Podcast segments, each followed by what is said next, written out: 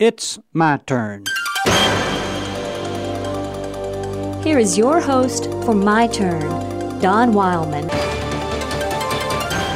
Seeing the crowds, he went up on the mountain, and when he sat down, his disciples came to him, and he opened his mouth and taught them. If one wishes to locate the Mount of Beatitudes in the Holy Land, he has to accept what tradition says.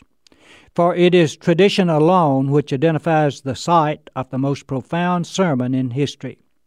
The spot is placed on the northwest shoreline of the Sea of Galilee, on a hill high above a little place called Tabgha.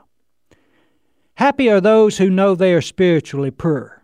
The kingdom of heaven belongs to them. For centuries it has been accepted that Jesus began his immortal sermon on this hillside. It would seem fitting, for the view from this traditional site is absolutely beautiful. To the north is Capernaum, the adopted home of Jesus. To the south is Magdala, home of Mary Magdalene. From here one can see the city of Tiberias, built by Herod Antipas and named after the Roman Emperor Tiberius.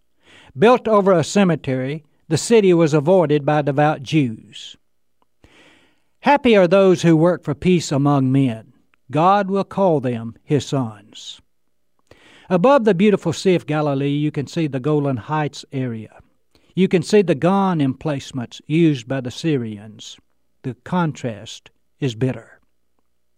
You're the salt for all mankind. You are the light for the whole world. A city built on a hill cannot be hid. You look to the north in the city of Safed. Was it this city Jesus pointed toward as he spoke? Looking down on the Sea of Galilee, you wonder how many lives those words have changed. You have heard that it was said, Love your friends, hate your enemies.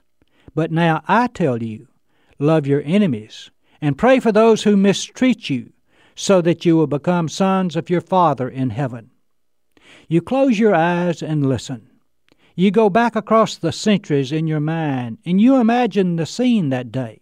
You can see the surprise spread throughout the crowd gathered here on the hillside as Jesus spoke those shocking words. So when you give something to a needy person, do not make a big show of it, as the show offs do in the synagogues and on the streets.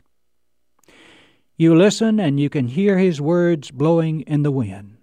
For a moment you touch back into the present, wondering if indeed it was here on this site that he preached that sermon. Then, suddenly, it doesn't matter if it was here or over there or somewhere else. What matters is that he did preach it. You look around this lovely area and see the variety of crops growing. You see the lilies of the field and the birds of the air. Suddenly you realize where Jesus gathered his food for thought. It was here, all around us. Down on the Sea of Galilee, you notice that a storm has begun. How quickly these waters can become rough and dangerous. You recall the incident when the disciples were frightened by a storm on these very waters, and how the lowly Galilean hushed the storm. Jesus finished saying these things, and the crowds were amazed at the way he taught. He wasn't like their teachers of the law. Instead, he taught with authority. So Matthew makes his comment on the sermon. Later, others were to report, Never a man spoke like this man. The Sermon on the Mount, perhaps preached here on the Mount of Beatitudes, has had its profound effect upon the life of mankind. This has been My Turn with Don Wildman, a production of the American Family Association.